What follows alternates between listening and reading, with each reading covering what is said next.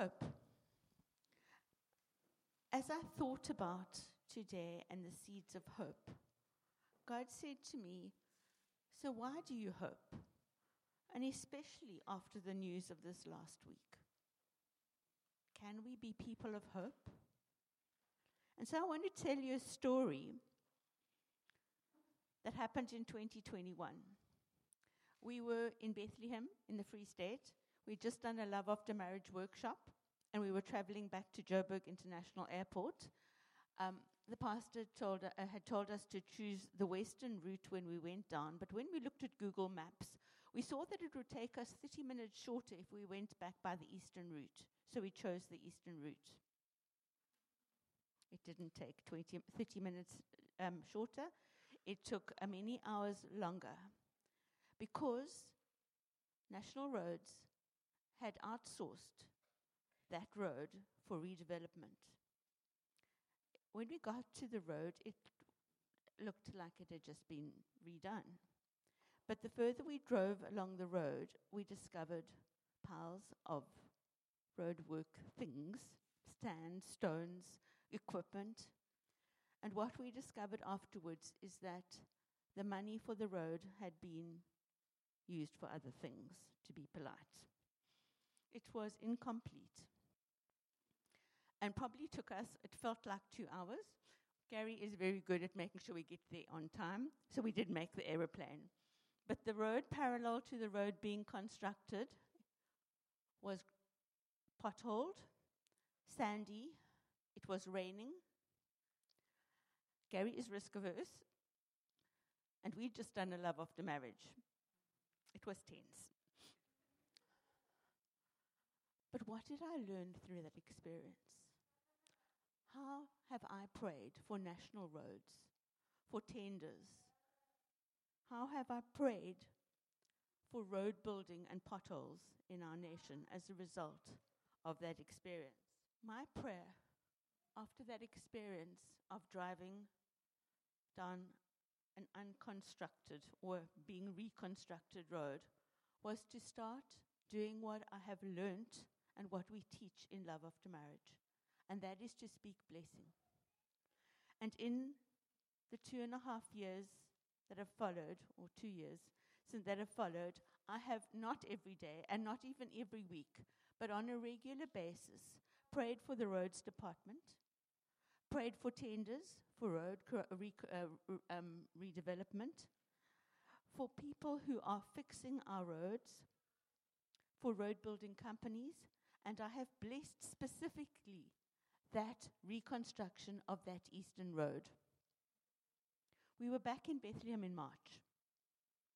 We didn't go down the eastern road, we stuck to the western road, a 30 minutes longer one. But we did ask locals what had happened to the road. And I don't know if it was a result of my prayers, but I'm sure that my prayers played a part of it because God values our prayers and He values walking alongside us. That road is almost complete. Thank you, Jesus. And I have used that principle in my prayer every time I'm cut off by a taxi. I bless that taxi driver to become the best taxi, taxi driver in South Africa. When I come across, very often, no electricity, my stove doesn't work, I bless Eskom. I bless the engineers in Eskom to find solutions. I bless the people who are doing solar, solar panels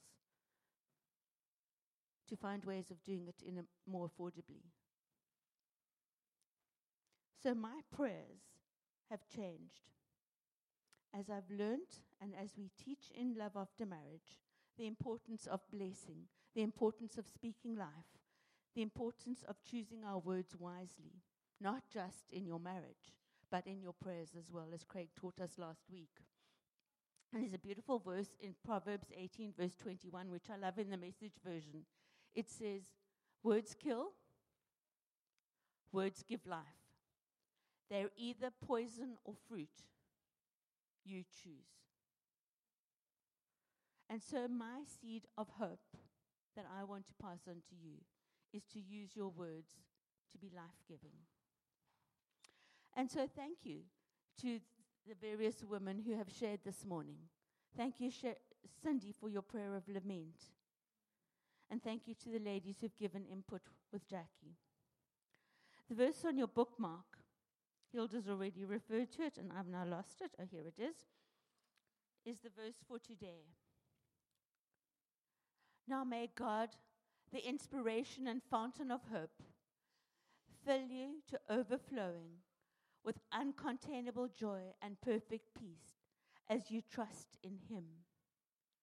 And may the power of the Holy Spirit continually surround your life with His superabundance until you radiate with hope. Now, that's just not a verse for women, it's a verse for all of us. But actually, it's an easier verse to unpack in the NIV. it says in the NIV, May the God of hope fill you with all joy and peace as you trust in him, so that you may overflow with hope by the power of the Holy Spirit. So it's the God of hope as you trust in him. So our part is to trust in him. And you heard each of these women this morning saying how they learned to trust God. That is the condition. Our focus is the God of hope. But our part is to trust in him. Christians were first, or the believers were first called Christians in Antioch because they were little Christs. So, as Christians, the, to reverse that verse, we are believers. We trust in God. We are people who trust God.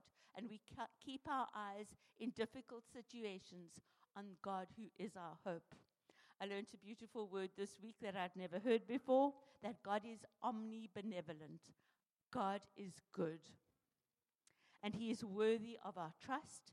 The resultant of our trust in Him in the NIV is we are filled with peace and joy, with joy and peace, and we overflow with, with hope. How does that happen? It happens by the power of Holy Spirit who lives in us. Holy Spirit is Jesus in us, and it's Jesus in us who forms that peace and joy and hope in us and lets us overflow. Of course, we learn to choose joy, as we learned a few weeks ago, but joy is also, and peace and hope are also products of our relationship with God. Now, as you rela- reflect on the stories you've heard today, how were you personally encouraged or challenged? What did you write down on your piece of paper? Or did you just doodle? Okay. I wonder how their story applies to you, to your life story. So, as I listened to Seeds of Hope, and sorry, those of you who were late, you missed Cindy's lament. For those of us who've lost babies, I've had a miscarriage, I know. For those of us whose mums have passed on. This is my second Mother's Day without a mom. Shouldn't have said that. And Hilda, you showed us that Jesus values women because he appeared to women first. Jackie was our reminder of hope and encourager. Beryl, she had faith in God when her sons needed his healing and she gained her strength from God. Bridget had her dates in hospital. I mean, how amazing is that? She learned hope in grief. She learned to lift her eyes to God and to love God and to love those children God gave her. Sarah heard God's voice and learned to depend on his presence and discovered that as she walked with God, she could then pass on what, how God had ministered to her to those that he, another person that he'd put in her path. Megan walked a path of pain. Thank you. And she was pruned. Her life was pruned. She learned the unforced rhythms of grace. as she found God to be her husband. And she now flourishes, and her children flourish. Thank you, Jesus. And Rochelle, in your struggle to fall pregnant, you found the faithfulness of our God through your story. We are encouraged. And I have discovered that my words and my prayers are important, and so are yours. Now, seeds of hope remind me, or seeds particularly, remind me of the parable of the sower, which was all about sow, sowing seeds. And in the story of the sower, the seed is always good because it comes from the hand of a good father. The sower was our good, is our good father. But the part that invites me deeper in that story is the part about the soil, which represents our hearts. You see, a full crop of seed, or seed that produces a full crop, is only the seed that fell on fertile soil. The other seed, the seed that fell in the other kinds of soil, and you know the story, I'm not going to read it to you. We don't have that kind of time today it didn't produce a crop. It didn't even grow sometimes. Luke 8, verse 15 says, But the seed on good soil stands for those with a noble and good heart, who hear the word, retain it, and by persevering produce a crop. So, my question is how do I ensure that the condition of my heart is good fertile soil so that I can cultivate these seeds of hope in my heart. And I know these questions are going to be answered in the next three weeks as we return back to the next section of the Equip series and we deal with the Forgiveness Lifestyle series. But I'd like to share a prayer with you. It's a prayer that I've learned, and you've heard it referred from the front many times. But it's a prayer that I pray when I'm stuck in a cycle of hopelessness, a, st- a cycle of thought when I feel hopeless and helpless. When my brain thinks things that aren't me, and I wonder why I'm thinking such ugly, unkind thoughts. But I've learned that those thoughts aren't always mine. They're some, sometimes simply a distraction from the enemy so that I look inside and feel shame, and that prevents me from wanting to pray. And these are lies because I'm in Christ. 1 John 1 9, 9 says, If we confess our sins to him, he is faithful and just to forgive us our sins and to cleanse us from all unrighteousness. All. And I know, and I heard from my pastor, Rex Matthew, when I was a teenager, he taught us that Paul wrote his letters not to the sinners, but to the saints. Because our position is in Christ is forgiven. We have been forgiven. He's put a new heart in us. We have been cleansed. We have been made new. And 1 John 2, verse 1 continues If you sin, you have an advocate with the Father, Jesus Christ, the righteous one, who stands before God and is our lawyer on our behalf, saying, Father God, he or she is in me. You look at her through the lens of Christ, and I can approach God forgiven because I'm in Christ. And Father God sees me hidden in Christ. And that's such a privilege. And so I want to invite you to do a prophetic act as we pray this prayer. Now, a prophetic act is simply a physical enactment of what is happening spiritually. For example, when we baptized, we go into the water, and as we go under the water, we're doing a spiritual act. We're showing that we have died to our old way of life. And then as we come out of the water, we are symbolizing that we are now in Christ, we are new, we are cleansed, we are forgiven. The life of the ages, the life of Jesus inside of me, and I live from this position. And so the prophetic act I want us to do this morning is just like this, the picture of um, baptism. It's just a symbol. And what I want us to do is take off the glasses that we wear that are hopeless. Because we believe in the God of hope. We are believers in the God of hope. So we're going to take off those lenses. Maybe you want to do that. Take off, as a prophetic act, the lenses, just doing what you want to do in your heart. Okay?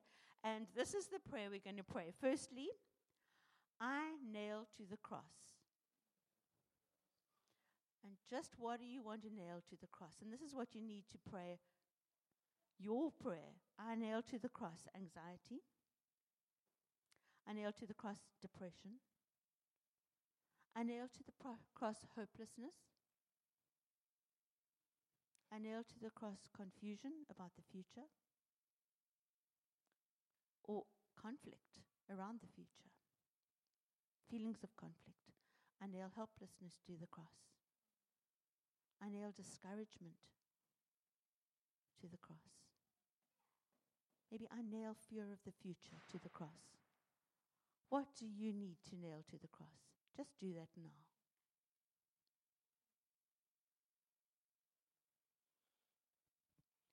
Second step of that prayer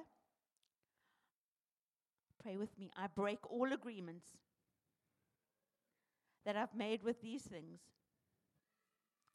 known or unknown. And today I choose to change the way I think. I repent of partnering with these lies. The third step Jesus, please will you come now and take this far away from me?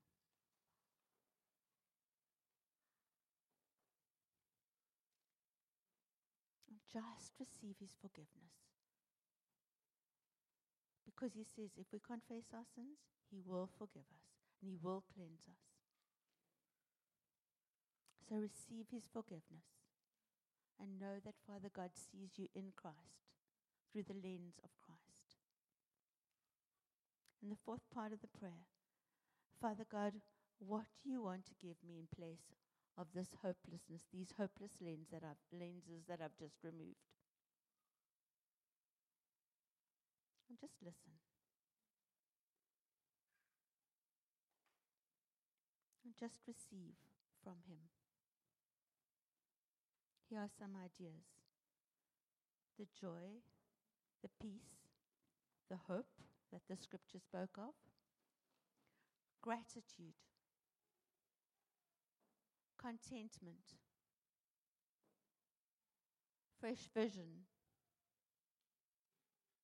expectation, forgiveness. How about this one? Intimacy with God. freedom, creativity, new opportunities. So let's complete the prophetic act and replace those old lenses with new lenses. And maybe you'd like to say with me, I receive fresh vision to look at my future with hope and expectation. Thank you, Jesus.